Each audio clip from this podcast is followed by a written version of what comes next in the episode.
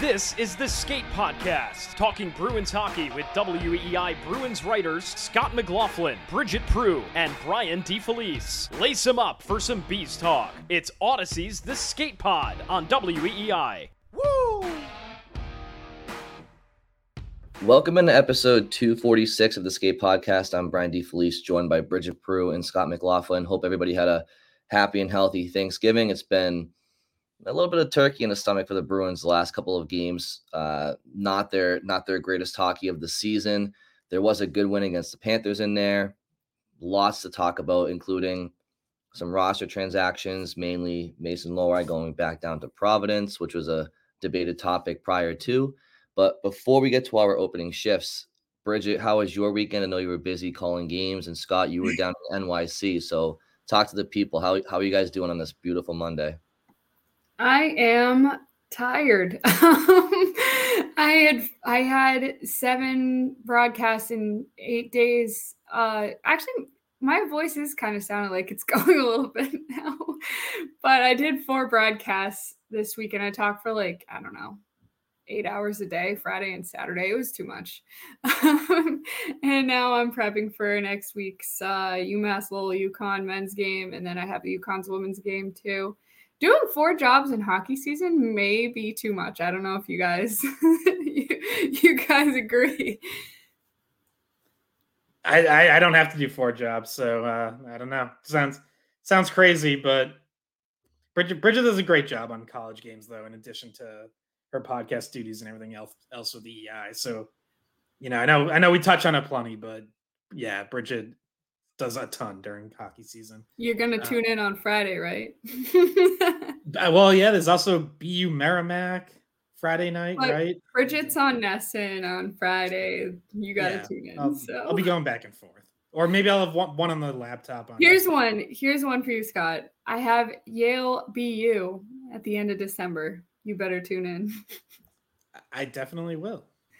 um, yeah, New York City was great. Uh, saw too much losing hockey, to, to be honest. Um, not only the Bruins losing Friday and Saturday, but uh, BU lost lost to Cornell in red hot hockey, um, which was a game they were dominating for a while, and then I don't know, it's that they only could score one goal and seemed to get frustrated and let Cornell come storming back. So um, yeah, that was that was a tough loss for BU, but they're they're still doing just fine in all the rankings. Welcome to the uh, college hockey podcast, guys. Right. the, the um, college skate pod.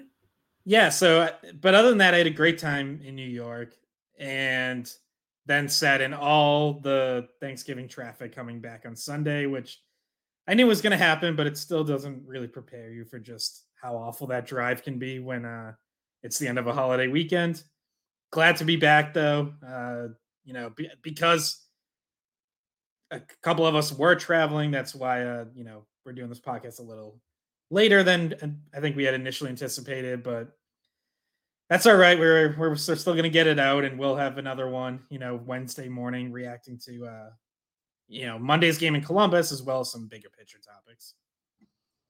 All right, and and yeah, there's definitely a lot to break down, and Bruins fans have been very, very lucky the last couple of regular seasons. There has been more or less nothing but winning. How have the playoffs gone? Not so, not so great.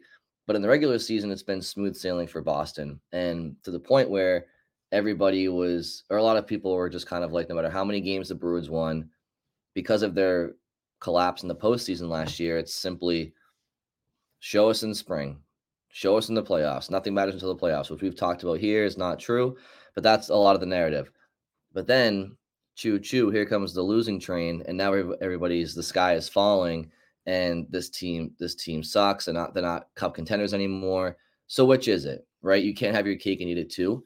Um, but I do think that it opens up the possibility for us to discuss where this team does need improvements, whether they're winning the last couple of games or losing. So let's start with our opening shifts. And Bridgette, let's go ladies first and, and start with you. All right. Well, it's funny because I have the positive one. so I was going to talk about some of the bright spots in, you know, otherwise kind of a chaotic weekend of matinee games that um, you know, were not necessarily the Bruins' best starts. I know matinee games are different and, and pose their own issues, especially back to back ones. Um, that that was weird for me. Um, but anyway, some of the bright spots in the two losses this weekend, and especially in the second game in New York, was the Charlie Coyle line. Um, when the, the Friday game, they were not with James Van Riemsdyk. He was taking kind of like a a maintenance day, um, just just a little bit of a rest day for him. But then when he came back and it was Frederic Coyle Van Riemsdyk again, it it looked great. Um, we are going to talk about some of the defensive breakdowns, but that that Coyle line was a force. Frederic uh, had a really nice setup on one of two Coyle goals. He's had four goals in the last four games. Um, scored two on on Saturday, and Van Riemsdyk when he's in, he's just like he's kind of a quiet player where you you don't notice him until all of a sudden the puck is like right in the crease and then he's just knocking people out of the way and getting shots like because he's kind of just a, like a, a waiting like that that opportunity but he does such a good job with it. Um, and i just think that that line has been a bright spot even in the losses.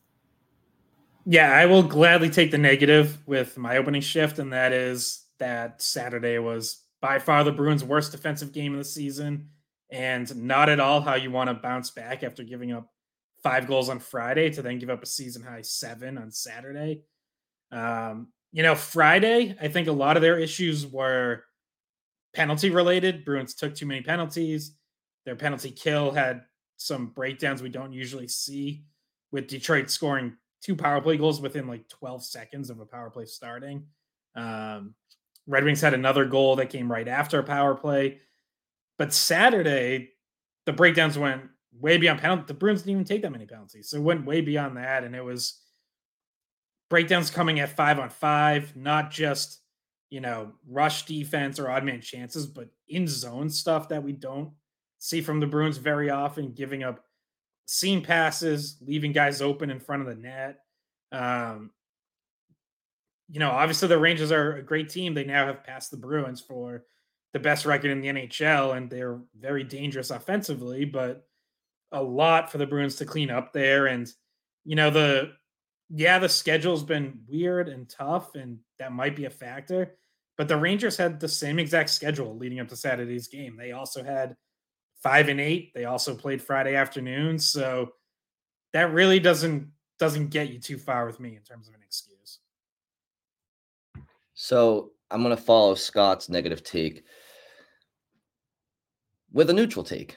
Um, I I definitely, like I said earlier, I just think that if the Bruins are winning every game or losing, I still think that doesn't matter to me. The results in November, besides playoff positioning, it, it's it's not convincing me one way or the other that that the Bruins are locked to win the Stanley Cup. Like, I think they're a playoff team. I think they're a solid playoff team. But even throughout their hot start this year, I haven't viewed them as like the cream of the crop contenders status that their that their record indicates. I still think that their team game needs work. And I would be saying this even if they were winning the last couple of games and not giving up 12, 13 goals, you know? And for me, it's not I'm not even saying go out there and get Nikita Zadorov or some big body defenseman that, that loves to play physical. I would I, I think I would take that. But what I want to see from this Bruins D corps they're great with at checking with their feet. They're great at checking with their sticks. They're great at angling. They're really good defensive players. I still think that as a unit, the Bruins D corps, and I think physicality goes team wide, but specifically with the D corps, I just think that they're a little too easy to play against for other opponents, at least physically. And Hampus Lindholm comes to mind. He's not a physical player. Matt Grzelcyk is not a physical player, and that's not. It's it's okay. I'm just saying. I think these. I'm just pointing it out. Brandon Carlo, I think he has his moments, but I don't think players fear playing against him. Charlie McAvoy, yeah, you got to keep your head up, and players know that. Forbort, you know, he's okay. He's he's not overly physical, but he's not he, he's not a slouch. I just think this D corps needs to adopt a, a, a, unit wide mentality of just being a little bit nastier to play against. However, that comes, I just think they need a little bit more nastiness in their game. I just think they're too easy to play against as an opposing team in a forward group. You're not afraid to cycle on these Bruins, these defensemen. You're not afraid to to forecheck. And like I said, I don't think going out and getting one player and adding it to the D corps is the solution. I think everybody needs to buy in and just be a little bit more nasty to play against. And if not right now, when April comes around, because I do think that you look at every successful team that that goes on a Stanley Cup run, you you have to have a little bit of nastiness in your game, and and that's my opening shift.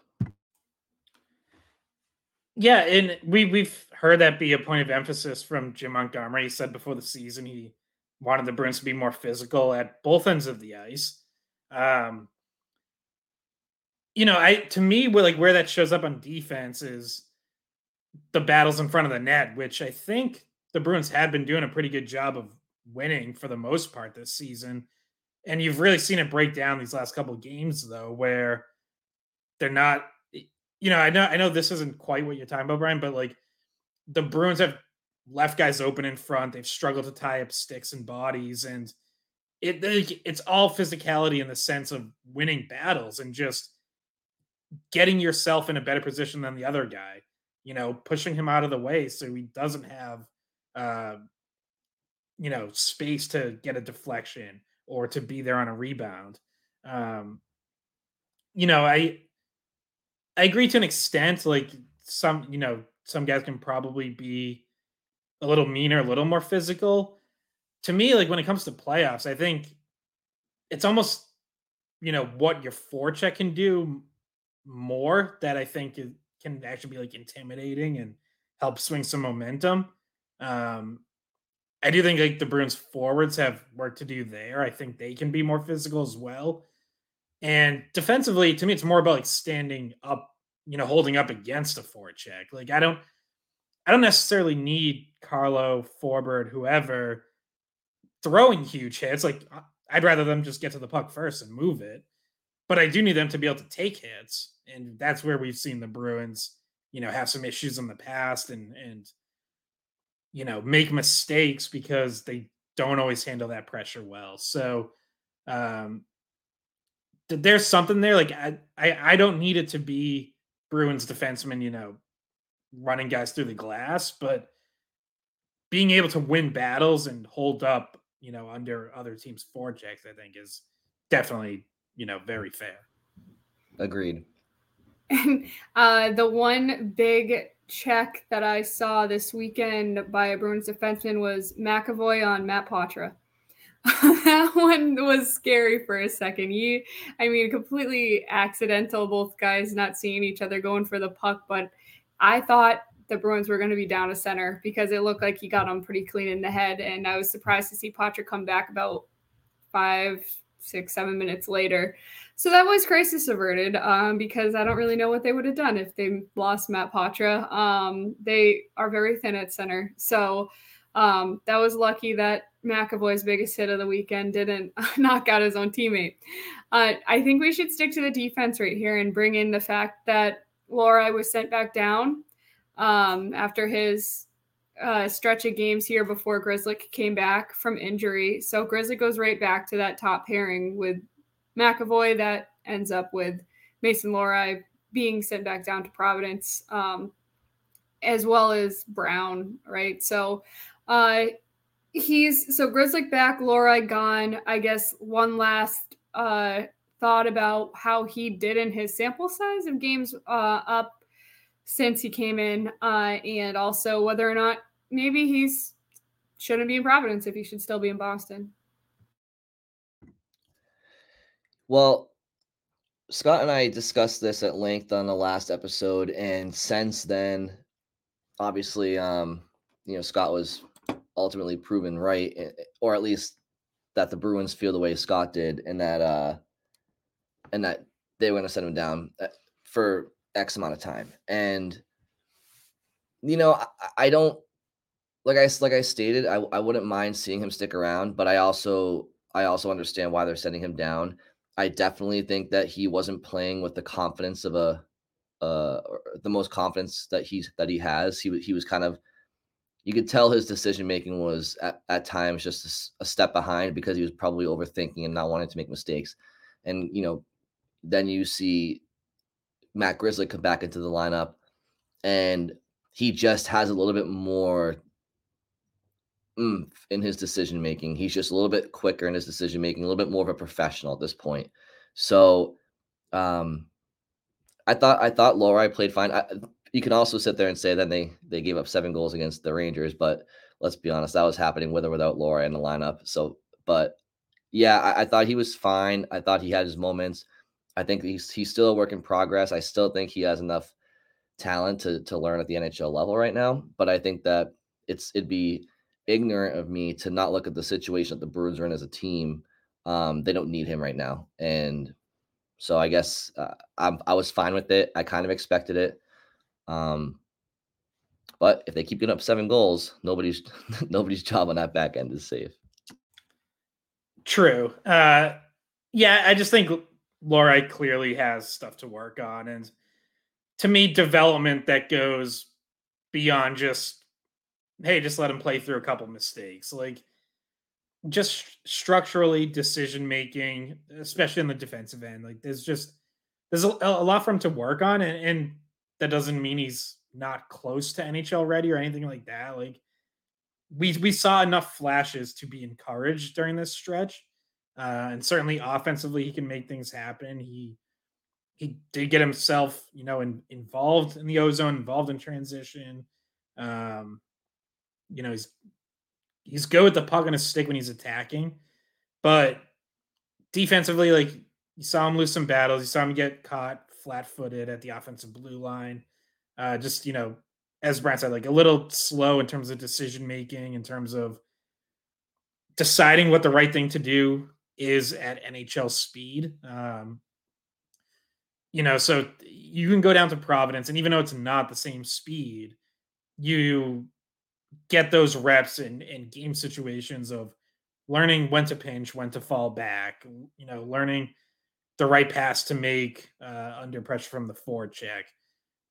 You know, winning battles in front of the net and in the corner. Like he can still do all that in Providence. He's also going to play on the power play and penalty kill, which he really wasn't doing in Boston. Um, and just to kind of put like some final statistics on it, I- until Saturday, because Grzelcyk is also now a minus one at five on five, but uh, through through Friday, Lohrei was the only Bruins defenseman who's been on the ice for more five on five goals against than four, and it was eleven against, seven four, and in the ten games that he played, he was on the ice for 11 of the 16 five on five goals that the Bruins gave up. Um, they just gave up more chances when he was on the ice, more goals when he was on the ice. And like, at some, I think, I feel like a lot of Bruins fans kind of came around on sending him down was the right thing to do because even though, you know, even a week ago, it would be like, they can't send Lohrei down. Like, you got to keep him, you got to play him. You know, he's, he's so promising. And by the end, like I, I didn't really see a whole ton of backlash on Twitter of you know fans like like people have been saying like you know brace for Bruins Nation to freak out when he gets sent down. And I really didn't see a ton of that. Like I, I think people by the end kind of understood like, okay, he has work to do. Like it's all right. Because even if you're not noticing like all the details, you notice when it's the same guy on the ice for goals against kind of over and over. Like that's that's kind of hard to miss. Yeah, and he kind of shot out of a cannon when he first uh, entered the lineup. He played in 10 games, but in the first three games, he had a goal and an assist. So he started out really strong, and then you kind of started to see in the larger sample size, okay, this is where the polish needs to be. Um, this is where like there's some rough edges that need to be fixed. But um, in his 10 games, he had one goal, three assists, and was a minus three. Uh, and I think they had trouble finding the right fit for him as well. Um, they had moved him around because he's he's probably not good enough to play on a top pairing. But that seemed like, but he was playing with McAvoy, and that that seemed like the the best place to put him. They also had him with uh, Shattenkirk at times and and Mitchell, and they they rotated him around to different positions. I don't think they ever were particularly settled on where he would play best in the lineup. I will say that he was good enough that you can tell the Bruins actually have decent depth at deep at defense. Wow, there's a lot of D words in a row. Um, he he's there in Providence if you need him. Um, Ian, you also have Ian Mitchell, and then that's on top of what you would consider your healthy top six defensemen. So you have really you have eight um, that you can go to and that they're comfortable with, and then I guess if you consider Zboril nine, um, mm. you know they have some other defenders that I mean, we saw Wotherspoon as well. Um, but I was gonna I say, think, I, I, don't know if Zboril's even ninth. Like, yeah, I feel like he might be lower than that. Yeah, because we saw Wotherspoon um, uh, before we saw him.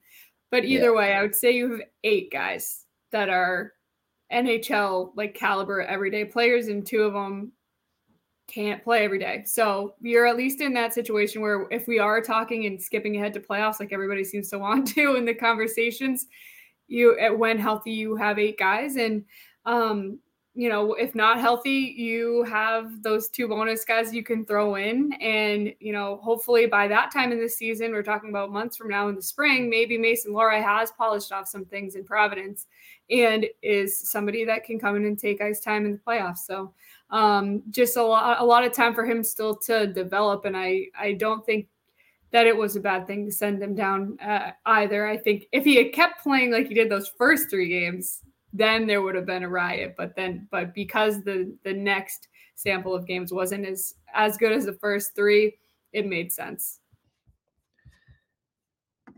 Yeah, and you know, if we're gonna stick to the defense again, uh, another player who I noticed um, seems to be on the ice a lot when when goals are scored against the Bruins Bridgette and Scott is Ian Mitchell. And, you know, he plays, he's inserted into the lineup at the expense of Kevin Shattenkirk. And, you know, I can't help but wonder the last couple of games, Shattenkirk is is scratched and the Bruins give up was it 12, 13 goals. And Montgomery said he wants Shattenkirk to play faster, which fine. It's it's okay to demand anything of any of your players.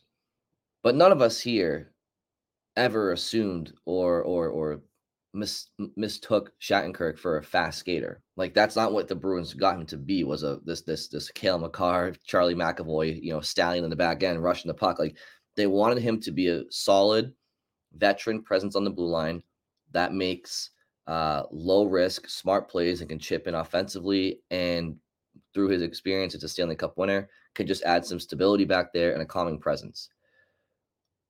Ian Mitchell is the exact opposite of all that. Like, I'm not trying to bash on the player, but he's he's a young kid. He's trying to like make things happen, I, and he's trying, but he's all over the map. And and I just feel like in that Detroit game and in the Rangers game, I just think those are the type of games where you kind of just want like that calming veteran presence on the blue line.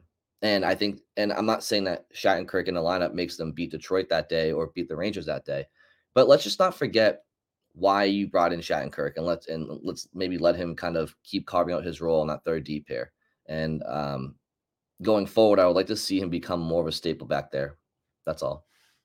Yeah, I was I was definitely surprised by the scratch Saturday. Um, you know that they'd been rotating a little bit, and to an extent, I understand that. Like, it, it, but I had thought maybe Shattenkirk's dealing with something very minor that, you know, they're just going to play it safe or something. But I asked Montgomery because obviously Saturday was second straight game he got scratched. And he said, no, he's healthy. And as you mentioned, he said he just wants him to play faster. And I thought that was odd because it's like, one, you're playing a back to back. So to me, any rotation you can get for that second game is a plus. Like Grzelcyk comes back and obviously replaces Lohrei. That's one spot that rotates and gets some fresh legs in. I thought you had a really easy chance to do that with Shattenkirk going in for Mitchell too. And to not do it is a little odd. There's also just like the and not that you have to do this, but like Shattenkirk's from the New York City area. He grew up a Rangers fan. Like I do think guys tend to get up for those kinds of games. It's one of his former teams. Um, that one actually felt like like some sort of punishment and not just you know rotating, keep guys fresh, give Mitchell a chance. Like that legitimately felt like in Montgomery's eyes, Mitchell had passed Shattenkirk on the depth chart. And Brian, I'm with you. Like I don't, I don't really fully understand why. I, you can say Shattenkirk should, you know, can play faster, hasn't been great or, or whatever, but I still think for the most part he's been more solid back there than Mitchell has been because, like I said, like Mitchell's a, a young kid, not a ton of NHL experience, and he's he's making some mistakes too. And you know, I, even if like you want to bring advanced stats into it, like the Bruins are giving up more chances when Mitchell's on the ice than they have been with Shattenkirk, more high danger chances, and I, I actually think if Shattenkirk has been on, on a per 60 minute basis, has been on the ice for more goals against. But if like those chances and high dangers like level off, then Mitchell would be on the ice for more goals against. And I don't think there'd really be much of an argument that he's been better than Shattenkirk. And I'm kind of like a little surprised that Montgomery seems to be.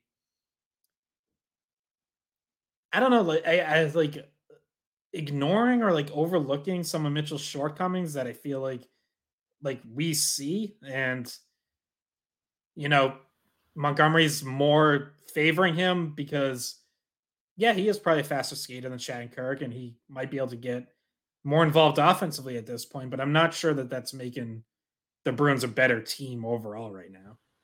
And he is a former uh, player for Montgomery in college. So Montgomery has a, probably um, in his mind, he goes back to what was this player like in college, what was his strength in college, and really just maybe believes um, he can do certain things that maybe we haven't seen him do with the Bruins. Uh, so there's probably a bit of bias involved. If I'm, if I like it, that's just one thought that comes to my mind because um, I do think that Ian Mitchell has been a mixed bag because sometimes offensively he's getting shots through and and he's being aggressive um, and stepping into the offense, but other times like he has been on the ice for some some goals against and, and in front of his own net, he's not as strong a player as Shattenkirk.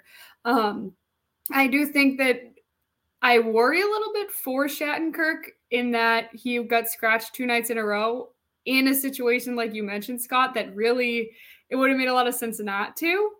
And I wonder if asking him to play faster at this point in his career is actually like what level, what speed he can actually get up to. Um, and obviously they sent down Mason Lohrei and they decided not to do anything drastic and, and make a decision where they're like, yeah, Lohrei over over Shattenkirk, uh, which they just didn't do.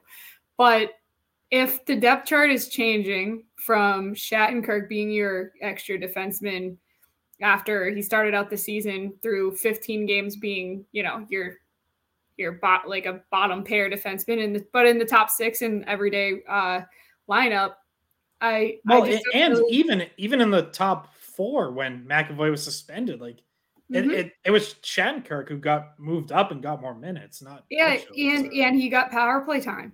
And he looked I thought he looked solid on the power play, and that's a a place that you could obviously now with McAvoy back and Grzelcyk back and Lindholm, you have guys that are probably better than him on the power play, but he's still an option there for you. Um, and I didn't, I don't know, I don't know if he did enough in based on what I've seen to get demoted at this point in the season. And maybe this is just a message being sent, but I'm not sure. It kind of seemed like an odd timing for it, and maybe we're missing something. Um, but or maybe this is just just trying to see what they have in Mitchell. Who knows? It sounds like a combination of a bunch of stuff, but uh, I wouldn't. I would disagree with a decision to make Ian Mitchell more of a regular player than Kevin Shattenkirk at this point.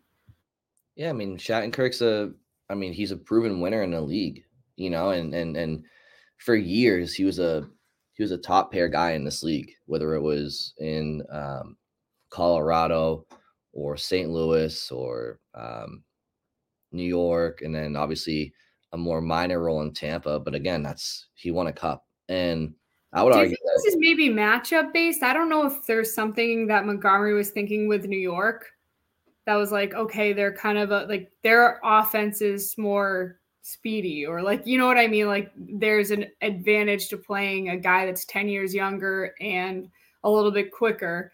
Maybe it was just a matchup based thing. Uh, that's Yeah, it's Yeah. possible, but at the But, same but time, even like, even you know- then though, teams all, all year. Yeah, and, and even then, like if it was matchup based and kind of predetermined that way, I would have planned ahead and said, okay, which one's a better matchup for Mitchell, which which one's a better matchup for Shankar. Like, I still think splitting those games would have made sense just because I think fresh legs help in the second game of a back to back. So, and, and just one last thing I would note here, like Derek Forbort has been better with Shattenkirk this season. Um, just to quickly run through a couple advanced stats, like expected goals. Forbort Shattenkirk, 47% Bruins. Forbort Mitchell, 39%. Scoring chances, 52% when Forbort's with Shattenkirk. 40% when he's with Mitchell. Like high danger chances, Bruins get more than they give up when Forbort and Shattenkirk are together. They give up more than they've gotten when he's with Mitchell. Like it, it to me, everything kind of leans in Shattenkirk's favor, but yeah, um, that's an important distinction to make too, because at the end of the day, we're also talking about a chemistry of a pair. Um, two guys that work better together um, can really improve the the way that uh, you know the structure is defensively, where coverage is, communication, um, you know, knowing where each other is on the ice, different things like that. At the end of the day, it does matter um, which player looks, which player fills in that pair better.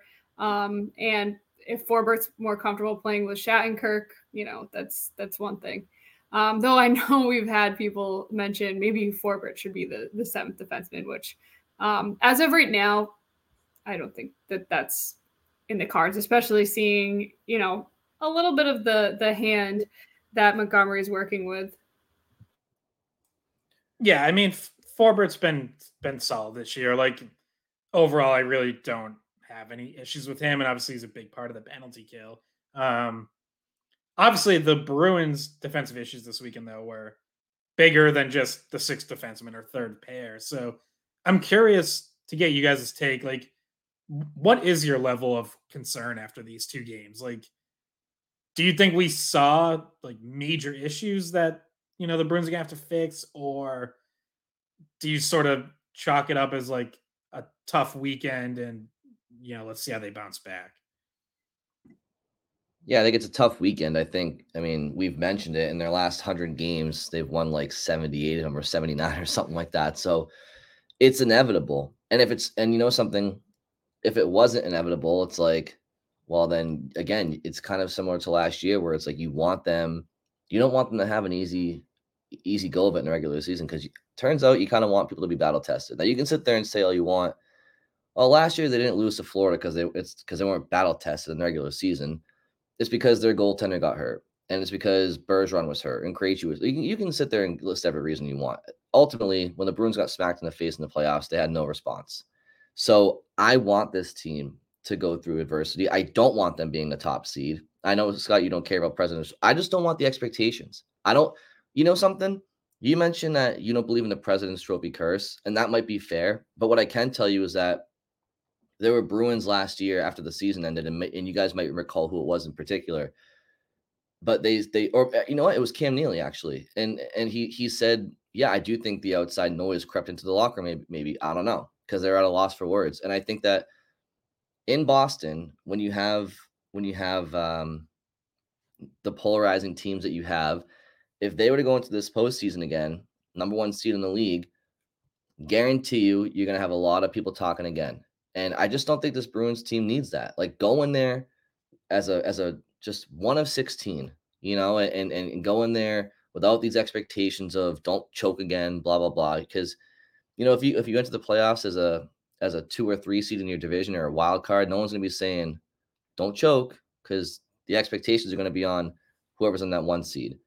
So for that reason alone, they're gonna have to lose a couple of games if they want to finish not in, not in first place. But also, yeah, but but also you set yourself up to play Toronto, or like you know what I mean. Like you set I yourself up to not play a wild card team that you theoretically should have a better chance. I against. think I think you need to.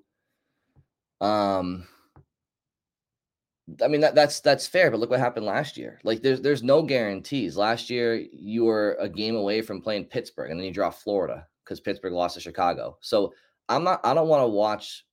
I don't care about like where the Bruins finish because every team is tough, and like I just I just think the I I care more about the Bruins psyche going into the playoffs than I do about who they're playing. And I just think that they had so much expe- expectation on them last year. But regardless of who they played in the playoffs, I just think this team needs to go through some bumps go through some bumps, learn, and and and go from there. So if they let this compile into something like a 10 game losing streak or whatever, then shame on them. Um, but this is good. This is good for them, I think. And yeah, not for nothing, Detroit's a much better team than people expected them to be this year. And they're also they're moved out of the wild card position and now they're in the third position um, in the division. So they they've outperformed, and the Rangers are probably um, the team that's most uh, at this point in the season that's closest to the Bruins in terms of their their dominance. So uh, those are two really good teams. And then you look, I mean, we're talking about a bounce back, but when you look at who they're playing this week, the next two games are Columbus and San Jose.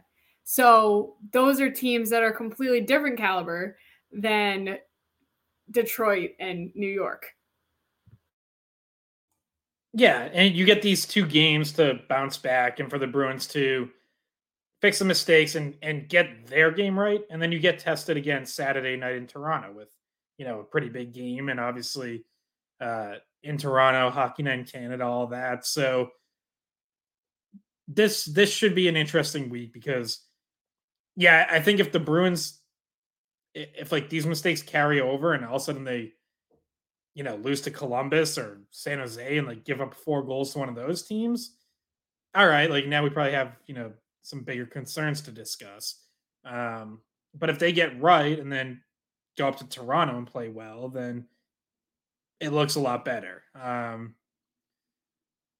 yeah, I, it, adversity is is not a bad thing, and I do think even though like it looks pretty daunting on paper, like giving up 12 goals in two games, it's like we know they can fix a lot of these mistakes because we've seen them not make these mistakes in the past. Like we've seen their penalty kill be great for the vast majority of the season. Then it gives up two quick ones to Detroit's power play, another one shortly after power play ends. And it's like, okay, so did, did their does their penalty kill stink now? Or did they have a bad game that highlighted some things they have to fix? Like, I'm going to go with the latter. You know, we've, I still think their rush defense is something that they need to improve. And I know, you know, Montgomery's kind of talked about that all year. But when I look at like some of the in zone mistakes against the Rangers and like especially the seam passes they gave up, where, you know, one in particular, I think it was the Panarin goal, like Geekie was as the I think he was playing center that shift, was too low in the slot. And so like the seam passes open above him. And it's like, all right, like that that might be a player who just came back from injury, hasn't been playing a ton of center, ends up at center in a straight shift, and gets his positioning a little wrong. And like another one, I think it was in the Detroit game. I think it was Frederic was a little too high and kind of gave up a, a pass across. And it's like the Bruins are usually very good about having bodies and sticks in the right lanes in zone. Um, even when their rush defense has been off, their in zone defense has usually been pretty strong. So I think they can fix that stuff. Um, for me, like the bigger, the bigger sort of issue that I think they need to work on, and they've been starting to get better at it, but like they have not been a great possession team this year and it looked like they had started to make some progress. I thought they were in the Florida game, um, which, by the way, like you know, I know like we're barely talking about because Friday and Saturday's games are, are fresher and, and more pressing. But like that was a really good win for them, and I still think I think Florida right now looks like you know the second best team in the division. Um, so you can't just like totally wipe that away either. but I do think they need to be uh, hold on to pucks more in the offensive zone, get more cycles going, because that also helps your defense and it helps your rush defense. Like teams aren't going to be as effective attacking you off the rush if they just spend 30 seconds defending in their own zone as you cycle around. They're going to be tired and they're just going to be trying to dump it in. So um, that is something like I think they still have to get better at. And and Montgomery has talked about, you know, quite a bit that they have to get better at. I think there's another thing that we can pinpoint as something that uh, can change, and that would be the play of Brad Marchand, who's gone now. He's kind of in his own little slump. He's gone six games without a goal. I think he only has one assist in that time, maybe maybe two, but his passing has not been crisp. And I know Brian, this is something you wanted to talk about because Brad Marchand is doesn't like historically doesn't really slump. And he doesn't like his passing usually is better and his puck protection, and we know what he can be. For whatever reason, over the past, I, I want to say like two weeks, it's been kind of noticeable some of the turnovers because he he had that turnover too that led to the empty net goal. Uh, and uh, that was uh Friday.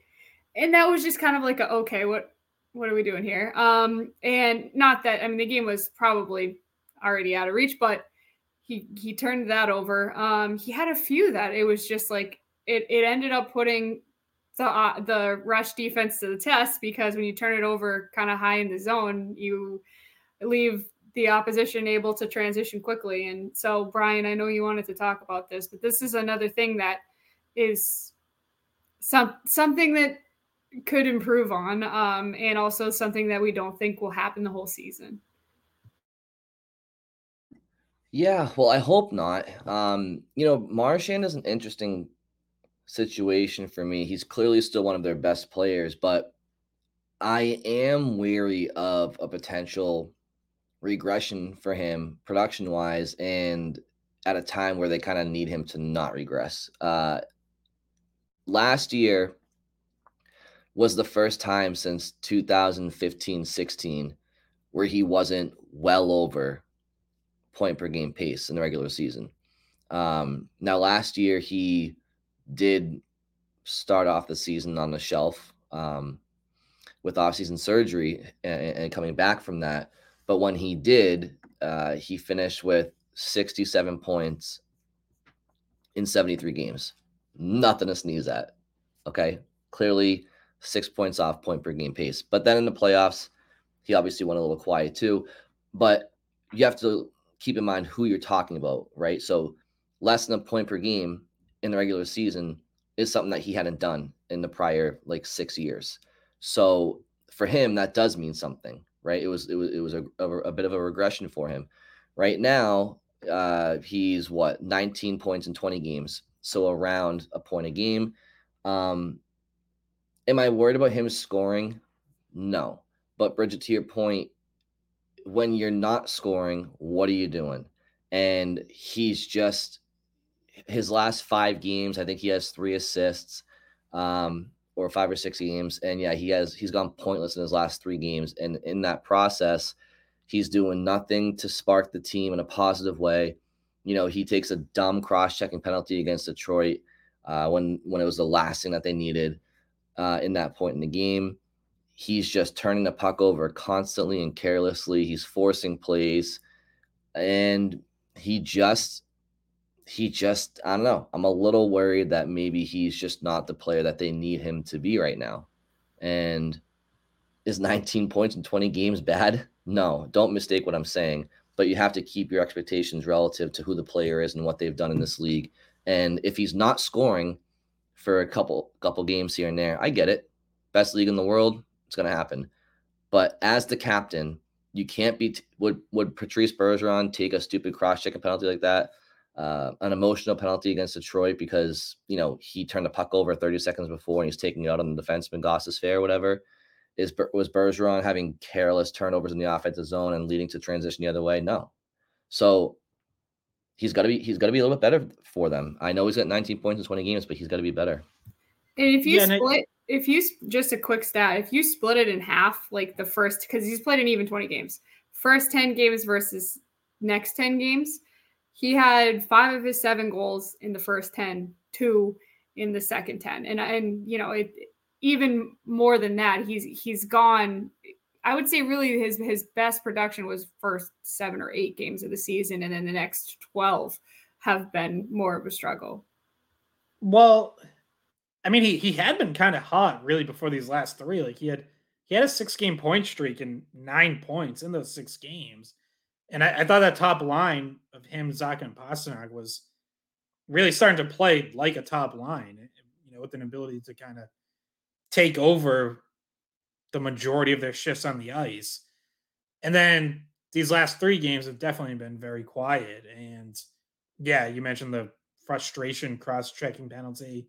Um, it's it, it's interesting because like Marchand being you know over a point per game player and like being an elite forward versus just being a good forward who's around a point per game, which is obviously still very good. It, it's such a big difference for this team because if Marchand's like something less than elite, then you just have one elite forward. You have David Pastrnak. And that still gets you somewhere.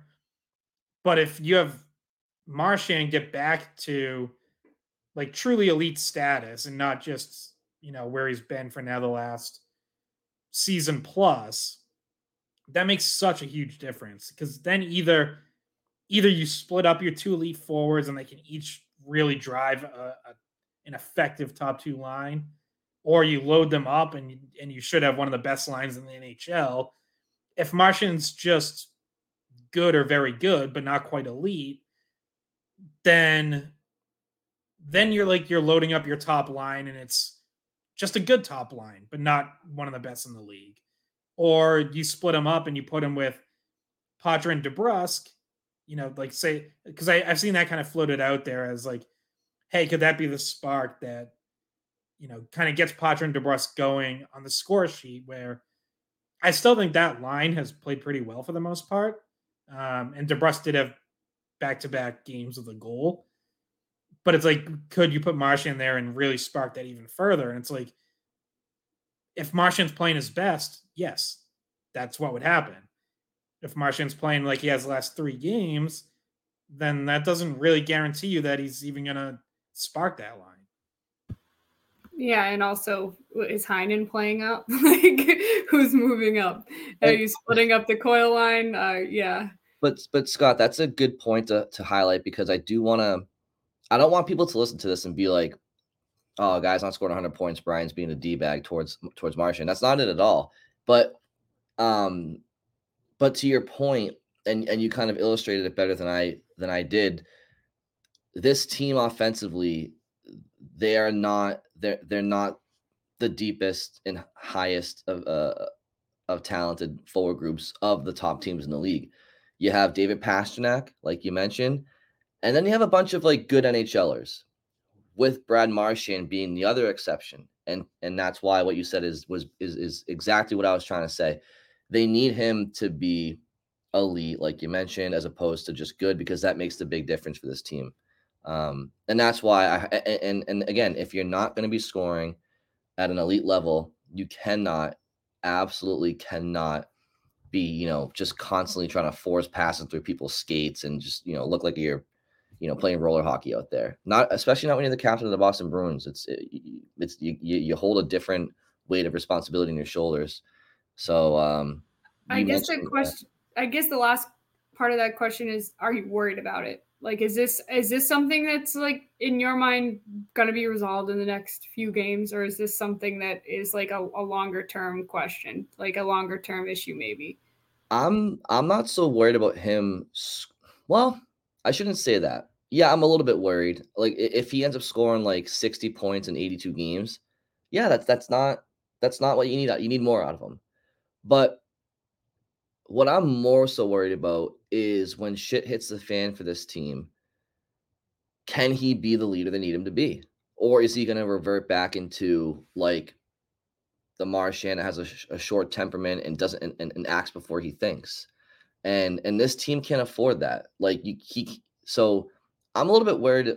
I'm I'm worried about or worried might be too strong. I'm I'm I'm I'm curious to see if he can step up as a leader, um, as as the leader. I I think that remains to be seen. Yeah, yeah, I think I think like off the ice, in terms of what he's saying in the room and how he practices and all that, like I think he's a great leader, and I think he has been, and I think even talking to him like after the the Rangers game, and I thought he struck the right sort of tone, which is like, yeah, we we clearly weren't good enough. There's stuff to work on. We have to come, you know, to practice or morning skate Monday, I guess, ready to work hard. Um, but it's not time to panic. Like that was the right tone, in my opinion. Um, but then it, yeah, it also has to carry over onto the ice, and that's where like he has to kind of try to guard against his instincts. You mentioned like that hot headedness. And is it the end of the world that he took, you know, a cross checking penalty that, for all intents and purposes, kind of ended any chance of a comeback in that game? Um, in November, no, not really. Was it the end of the world when he got, um, you know, it's probably a couple weeks ago now, but a, a penalty for arguing with the refs during play, like after he didn't get a call? No, but you you don't really want to have like any of those. Like I, I just think, you know, yeah, the captain. It's tough, right? And we talked about this going in. Like Marchand has to find that balance of his leadership's going, going to be different than Bergeron and Chara's, and to an extent, that might be great. Like like him being a little more fiery and a little more like hard on his sleeve might be a good thing. Like that might actually be like a nice change that could help this team. But then he also has to find that balance of not letting it go too far um, with costly penalties or, you know, obviously he hasn't crossed this line yet, but like if it went into another suspension or something like that, that just like can't happen when you when you have a C. It, Brian, did you have anything to say to that or? Nope. Um, to bring it back around to my opening take, uh, are you guys surprised that Charlie Coyle has more goals than Brad Marchand at this point in the season? Is tied with him for points? Because as of right now, Charlie Coyle has nine goals. That's second most behind Pasta, and that's two more than Marchand. Major stick taps to Coyle. Major stick taps because, I mean, yeah, I mean, now again, it's all relative to the player. Brad Marchand, 19 points in 20 games a couple bad plays, a couple stupid penalties. Brian's sitting here. He's got to be better. Charlie Coyle, 19 points in 20 games. And I'm asking for stick taps on the boards for him. But again, it's relative to the player, and he's stepping up without a doubt about it. Um, clearly on pace for for career highs. And the best way to describe it is Charlie Coyle was given an opportunity in the lineup that he previously didn't really have. Although, again, we've mentioned in 20 21 when when uh Krejci went to the Czech Republic, they they did give him that that second line center opportunity, and he didn't run with it. Second time around, he's given an opportunity and he's taken advantage of it, and and more minutes, more opportunity, and leads to production. Not for everybody, but for him, and he's he's he has stepped up. I've loved his game outside of the scoring as well, and so he he is um he has definitely uh, made his case known to be a top two center on this team. Where a month ago we were kind of pounding the Matt Poitras chest, and Matty P has kind of gone quiet. Back, you know, it, it's one of those reminders. It's a long season as a 19 year old, and he's gonna have his ups and downs. But Coyle has been steady Eddie this entire season, and and more so. So, uh, point per game pace from Charlie Coyle is is definitely more than I expected, and and good for him. Yeah, and and he's earned it. Like we thought he was basically going to just be given second line center job, and then he had to beat out it. And there were even a couple games early on there where it was like, oh, it looks like Poitras, you know, probably the second line center the way this is lined up, and maybe Coyle's already back to being third line center, and Coyle's just kept playing really well, and now is clearly one of their top two centers, and you know, this isn't a knock on Zach at all because I think Zach is also having a strong season. But at times, like Coyle's, you know, been playing like the best center. So Uh, definitely have to give credit to him, and it's not just a matter of, uh, well, you put him between two really good players, so of course his points are up. Like, no, his most common line has been James Van Riemsdyk and Trent Frederic. That's yes, we would have thought like, we would have called the third line, but it's not right. the third line anymore. exactly, like they've been playing like a set, like a true second line, and Coyle is the biggest reason for that is his play. Now, just to be a little bit of a Debbie Downer, I would note that Charlie Coyle is shooting 23%, which is double his career average. So he probably won't continue to score goals at this rate, but he's playing really good all around hockey, even besides that. And, and, he's not on the top power play unit. Like he's scoring with the chances he gets. He's it's not like he's set up to be one of the guys who's on the ice for the best opportunities. Like he's a penalty killer more than he is a power play guy.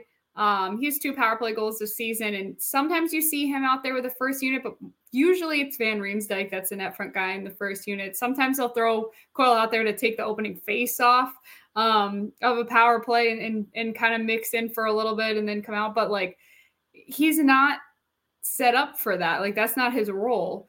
Um, he's not the guy that they're they're like, okay, yeah, you can go pick up the scraps in front of the net on the power play, like with with Van Riemsdyk and sometimes DeBrusk. Um, but he has done everything he could with this, and also, like you mentioned, this would be what we would have called the third line. Like we would have called, well, besides Heinen, I'm not sure who we really would have thought was on the, the side of the second line, but like aligned with Poitras and DeBrusk, we pro- like naturally we were kind of calling the second line for a while. Um, but production wise, it's been the third line, and uh, Frederic Van Riemsdyk and Coyle has been that the the better of the two of those lines. So, uh, yeah, he's driven that. He's driven a lot of that, and not just as the leading goal scorer on that line, but also as the best defensive player on that line, and uh, somebody who has the leadership role on that line. Uh, and I also think that I want to give some credit to Trent Frederic in that his development over the past few seasons makes him able to compete at this level that he could be a second line player. Um, whereas in the past, like it took him a little bit to get up to this kind of speed in terms of um, you know his skill and and I honestly think a lot of it was understanding his role um, and finding chemistry. So and Van Riemsdyk has been we've mentioned this before the biggest uh, pleasant surprise uh, of an addition for the Bruins in the offseason. So it's it's all come together uh, for that line over the last few games. Even when they were losing, even when they were giving up a lot of goals, that line still looked good. Yeah, and you mentioned Trent Frederic, and you know, it wasn't too long ago. It was not this past preseason, but the one before. Okay, so heading into the 2022 season, Trent Frederic, to that point hadn't done anything at the NHL level, really, except for try to fight Ovechkin and a couple scraps with Wilson, which you know showed spunk, but didn't really produce at all. And then he had a preseason heading into last year where you kind of think he's fighting for a job, and he sucked. He was one of the he was one of the worst players in preseason as far as a player who had something to prove. And then the regular season started, and he just had a he had a, a, did he did he eclipse 20 goals last year? Did he get 20 goals last year? 17, I believe 17. he ended up at. But I would also like to your point, he was a healthy scratch opening night last year. Mm. Yeah, exactly. Yeah. Like like he hadn't given any anybody any hope, any promise that, that, that he was going to be able to turn this thing around. And last year, Scott, as he just said, 17 goals and had some really strong games um, along the way, and you know some really good fights. Um, just he was a very good player with with Hall and and and um and Coyle, and he was great. Um, and then the, the question, like the entire team was heavily in the plus in terms of plus minus, but he was right. a plus twenty four. Like most of the team was like plus twenty or better, but he was one of them.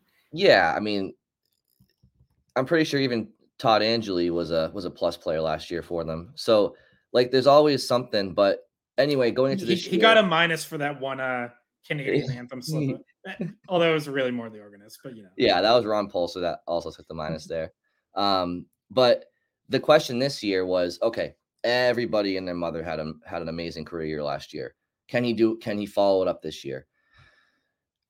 Last year, wasn't a fluke. He is he has arrived on the scene as an everyday effective NHLer. Has he reached his offensive ceiling yet? Probably not. But to your point, Bridgette, kudos to him as well. And and yeah. Now, Scott, I don't know if you had a follow up on Frederic. I did want to give Danton Heinen some props too, but I'll go to you first. Yeah, I was just gonna say, like it, it, it creates kind of an interesting situation because I still feel like if you know we're talking longer term, rest of the season, building your team towards the playoffs and hopefully making a deep run, like as good as Trent Frederic has been, and in my mind, I look at that, I'm still like, okay, he should probably still be a third liner though, and you know, you you would think like that'd be like a natural place to upgrade the roster come trade deadline time is, you know, find another true top six winger. But then it's like, well, be careful what you wish for because as we know and as we've seen, like Coyle and Frederic just click really well together. And even, you know, even at times where like if Frederic isn't scoring a ton, like he has eight points in, in 20 games. So it's not like he's keeping keeping pace with Coyle at 19, but it's like their games work together and you could yeah, you could go out and get a more talented player with a better track record but like, what if you plug him in there and you know he doesn't click with Coyle the same way? Like, so yeah, you know, I I do still think like even if it ends up being a third liner instead of a true second liner, I think they probably are going to need another scoring threat at some point. But that might tie into to where we're going next because yeah, um, Heinen's one of the guys who's played up in the lineup, and now Morgan Geekie's back as well. So you know some some options for the Bruins to to look at. So I actually have another name I want to bring up in a little bit, but let's stick let's stick with the players on the current roster. Yeah, I, look, I think Danton Heinen has been um he's he, he's been he's been great, you know. I mean, uh, uh, uh, great might be strong, but he's been really good for him. What's he got 5 points in 12 games? How, how many how many games did he play for them so far? 12 games, 5 points. Um he's just been steady, like doesn't make mistakes, reliable. We've seen him in Boston before for a couple of years. We know what he's capable of then. He's more or less the same player now, just a little bit more probably confidence or just veteran savvy. Um, but as it pertains to him, like he's been with Poitras and DeBrusk, and obviously that line hasn't been going off on on on fire. But you know, DeBrusk scores on a good forecheck on that line in Florida, and um, Heinen Heinen finishes off a play against Detroit. Uh, I'm trying to remember who got that to him up front. Uh, was it Frederic maybe on a line change? I, I think I thought it was Coyle. Um, hmm. Let me yeah, check. Maybe. It was a weird bounce off the wall too. It oh, kind of like it was Lohrei. It was Lohrei. It went off the wall, and I, then I think it hit Coyle and came back out mm. to Heinen. Yeah, like I think Coyle had like a Coyle got an assist. So I think it was like a quick touch. Yeah. I, I, don't even know if it was fully intentional, but yeah. I don't know if it was either. And no, neither did Heinen. Heinen was looking around after he scored, like he was confused what happened, but he's like, I scored, but like how? so so we'll we'll we'll uh we'll catch a few butterflies with the same net here. Um Danton Heinen, thoughts on him, and of course, um Jake DeBrusk does does break out of his goal scoring slump in Florida. Uh, just your guys' thoughts on those two players. Yeah, I think Heinen's been basically as advertised, like a little bit of Swiss Army knife. He's moved around. He even he ended up with Coyle and Frederic, the game that Van Riemsdyk sat. Um, you know, I, I, think he's been a pretty good fit with Poitras and DeBrusk. It's just it's so interesting because like I, I do feel like that line pretty consistently just has like good shifts. And you do you do see DeBrusk get two goals in two games Wednesday and Friday, although one of them is you know on the top power play unit, so it's not with that line. Um, but still feels like at some point they're gonna have to score a little more than than they have, obviously. Um, you know, to to DeBrusk and Poitras when they've been together, like scoring chances, shots, expected goals, all that are like 60% in the Bruins' favor. Like it's it's impressive. And yet it's just not translating to a ton of actual goals. And that's been whether they've had Heinen with them or Geekie before that. And now Geekie comes back and had, I think, a rusty first game on Friday, um, better second game Saturday, and, and scores a goal on an absolute rocket of a shot. Uh, so they're gonna have some some playing around to do in in this bottom six and figure out, you know, who best fits where, whether it's keeping Heinen with Poitras and DeBrusk and letting them continue to build, whether Geekie gets a chance there again because he had he had some chemistry with Poitras earlier this year. Uh, you know, the other one's probably on the fourth line, which for now bumps Oscar Steen out, although Steen could cycle in for Lauko at some point. So a little some moving pieces here that I think Montgomery can play with and try to find, you know, exactly what fits best because I think we've seen I think we've seen flashes from kind of all of these combos, but maybe not anything that's really settled in quite as well as, as the top six has, and certainly as that Coyle line has.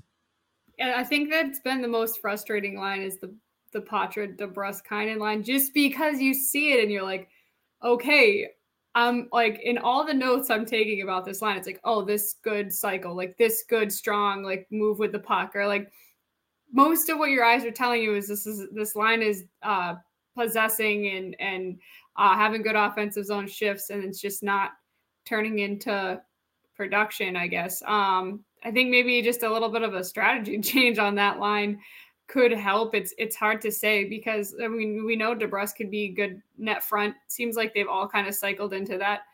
Uh, when they're together, they they all kind of take turns out in front of the net. But yeah, that's been that's been the line. That's like if they could just start matching what you're what those stats that you're talking about, Scott, like coming to at least like more of an equilibrium with that stat, um, then you're you're adding a lot of production and it's it was I mean for DeBrusk that power play goal comes net front because Van Riemsdyk was out so like you you plug him in there he does well but it's probably not going to be uh, his his role as much because Van Riemsdyk is usually the guy there. So that's one goal, and and you can you know you you can be happy for him, but it also is not like okay this is an everyday solution for his scoring problems because you're you know you're taking Van Riemsdyk off of that line, or you know you're you're taking one or the other off that top power play unit.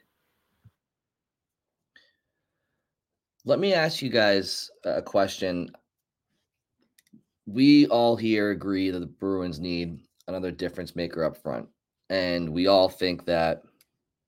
Well, I guess we could wait and see the trade deadline, see what happens, but a top two center I just don't think they're out there necessarily unless there's some sort of hockey trade to be had or or a team like Calgary really just wants to, you know, sell the farm or whatever. You know, Lindholm. I, I don't know if you guys heard the name I said, but Patrick Kane has been linked to uh, a lot of contenders in the East, um, Toronto, Florida, um, Carolina, uh, out west, maybe Dallas. And my question to you guys is, the Bruins need another top six forward, and if if if if if Patrick Kane took a, a pay cut, which it sounds like he might do to, to go anywhere because he's made his money in his career and he wants to go to a contender. Well, the Bruins are they're a contender, and you know if he'd be willing to take a pay cut to go somewhere else, why not Boston? Um, obviously, he's not a center, but there's question marks there. But how come you guys haven't heard the Bruins name at all? Interested in him? Should they be interested in him? Uh, what are you guys' thoughts on on on Patrick Kane? Yeah, it, it's interesting because I mean, for starters, one reason you don't hear it is because the Bruins have no cap space. So they would have to make a trade to like even at a discount to be able to fit him in. Um so that's part of it. Uh other than that, it, it is a little odd that like he's seemingly been linked to every other team. And, and maybe that's just I don't know, maybe the Bruins just aren't really interested and that's why we haven't heard. I do think there's. My thought is that maybe they assessed his injury situation and his like the point in his career is not worth the risk. Well, that that's kind of what I was going to get to. Is like a spe- is like Kane. Obviously, it's still fairly talented and can put up some points. He was never great defensively. He's gotten even worse, and there have been times where like he's almost been more of a negative than a positive. And I think part of where he can really be a positive for a team is still in the power play. Well, where does he play on the Bruins top power play unit? Like he's not obviously Pastrnak's staying on his left elbow. Kane usually plays on the on the elbow on the right side. So is he replacing Brad Marchand? Yes. Are you are you moving Marchand net front? Like how exactly are you doing that? Because Marchand hasn't been very good net front on the power play when he's had to play there before. So that's sort of another factor. Is like I think there's teams where Kane would have a very obvious and natural fit on their power play. And then with the Bruins, it's like, I don't know, kind of duplicates a, a really good player you already have there. I think I think there's a lot of areas on the ice where Brad Marchand at this point in his career and Kane's career is like better than Kane, probably like compete level for one, maybe, or just a little bit of he's a little bit more tenacious and but I don't think power play is one of them. I think Patrick Kane's an instant upgrade on that right elbow over Marchand. Love Marchand, uh, but like especially if you give him a, a little bit of practice and you know let him get his feet wet. I mean, his playmaking, Scott, it's I mean, his his his, his it's better than Marchand's. No, my my thought my, my thought is is it like worth the risk that you have to trade away like what piece are you getting rid of to make room for this contract? Would you rather have the stability of or the depth of maybe someone that you're you're giving up um who maybe is a better defensive player, more you know, not as much of a liability for injury or for just speed or whatever. Um, you're because you're gonna, it's not just a guy you can add. Like it's not just like, oh, we're gonna sign him because the cap situation. So it's you're it is in your mind like, okay, what are we giving up and what are we getting? And maybe because of that, it just doesn't make as much sense for Boston. Scott, is there a is there a caveat to that with um Patrick Kane being um over 35 and like being able to do like like something like they did with Krejci and Bergeron with the bonus type stuff? Yeah, I, I think you could. Um, obviously, as it did with Bergeron and Krejci, that means you're going to have over just for next season. That will work against you. Um, but even still, like, I mean, the Bruins have like fifty thousand dollars in cap space right now, so you got to free up some money no matter what. Um, like it's probably in terms of and who you're by the way, you can't sign a fifty thousand dollar contract. It's a No, little bit no, you below league minimum. and, e- and uh, even though so- and even though Scott says before that the cap uh accrues over the season, um, I don't think that's in play here because Kane's gonna want to sign a contract far before the deadline. correct. And by the way, the Bruins aren't accruing any cap space because Milan Lucic is still on long term injured reserve. So uh, they're they're not even doing that. Um, yeah, I, I think you would probably be like the who who you're trading is probably names that we've floated in rumors before, and it's like if it's someone up front, you look at Jake DeBrusk. If it's on defense, you look at maybe maybe it's Forbort or Grzelcyk, and then you call Lohrei up full time, which we just talked about. You know, is he really ready for that? So uh, those are like you're looking at one of those moves um, in my mind in order to fit Keenan. and I don't really like those any of those honestly for for different reasons for each player, but and also just the fact that mm, like he hasn't caught on anywhere yet. Like he's he could have signed as a free agent before the season started, uh, but he's still you know where he is right now, still kind of shopping and and gonna probably have a lower price than he originally thought he would. And I just don't really trust that he's fully healthy and like the Patrick Kane that everybody's thinking of. That might not be there. You know, I I just I don't know how much of it's still there. Well, I guarantee you though. Well, I do think that with a full off season uh, and addressing his injury, I do think he was playing hurt last year, uh, and, and and I think that whoever gets his services this year will be getting more than what the Rangers did. I think last year when they when they brought him in at the deadline, it was kind of a there was too many there was too many toys in the store last year with that Rangers team. I mean, Boston had a similar issue, but so did the Rangers. The Rangers got bounced in the first round, and they had a roster that should have gone much further too.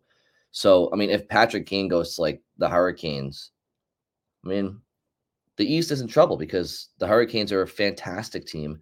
and they just lack a little bit of scoring punch. Um, I have a feeling he might go, end up in Dallas. Um, so look, I'm not saying I would do it. I don't think you guys would do it anyway if the Bruins could do it. I don't know if you guys love the player at this point. Um, but I do think the Bruins need help up front. Maybe it comes internal. Maybe Fabian Lysell gets a look at some point and he jumps onto the scene. Maybe Fabian Lysell doesn't play a game for the Bruins this year. Who knows? I'm just trying to think of different ways that the, this team could get a little bit of um, offensive punch at some point. I would also just say though, like, yes, Kane was clearly playing hurt last year, but these serious hip surgeries, like they they do not guarantee that you come back as your old self. I mean, we just talked about, you know, Marchand last year never really eh, now he still had a good season, but was never really fully back to himself. Nicklas Backstrom down in Washington has not even been close to the same since he had hip surgery. We know, you know, different situation because he was goalie, but Tuukka ended up retiring because he, and they're all they're all slightly different surgeries. Like it's not like all four of those are the same. But I'm just saying, like, it is kind of one area of the body where, you know, we kind of think nowadays, like, every surgery you can make a full recovery from and be good afterwards. And in hockey with hips, like, that's the one thing that still seems to take guys a while. And, you know, there's really no guarantee, especially in your 30s, that you're going to come back the same. So I, I do think whatever team signs him, like there is some risk involved because he might say he feels good and he's ready to go. And then you get on the ice and like 20 games in, you're like, oh boy, like Patrick Kane really, really doesn't look like Patrick Kane at all. So also um, not for nothing, he hasn't been but he missed the first say 20 games of the season and he ha- he's not at NHL speed right now. Like he i'm sure has been you know working on the ice or whatever but that's not games. Um like i'm sure he's been rehabbing and skating and doing all that stuff. But you know how it looks when you have to get up to speed to an nhl level when everybody else is already kind of hitting that stride and, and you're coming in and you haven't played in a while and you already were a little bit slow last season. So i don't know. Yeah i mean the bruins are in a situation where they're competing this year. Um maybe to m- many people's surprise, maybe not. Maybe to the Bruins' own surprise, maybe not. But I do think because they're a team that's atop the league, uh, yet again, uh, you have to take them seriously. They have to take themselves seriously as a team that that okay, well, we're contending again this year, and so I think while you don't want to tinker with chemistry too much, like maybe last year they did, um, and maybe just kind of ride what you have and see how you do in the playoffs. I do think maybe adding one scoring punch could help this team. Uh, if it's not Patrick Kane, which it probably isn't, if it's not Fabian Lysell, which it probably isn't, and we don't think Morgan Geekie is going to be a 30 goal scorer anymore, or Dan Heinen, like maybe they'll just stand pat and then at the deadline they'll try to just add a, you know, affordable middle six, borderline top six forward if they can find one. And I'm sure every team there's always sellers. I'm sure they'll be able to find something. And I'm sure that's what their plan is. They're probably just going to ride it till the deadline and see what they can find at the last hour. Yeah, and and I'm totally okay with that plan for for the record. Like I you're in good shape despite these last two games. I'm totally fine with riding it out, seeing what you have in this team again.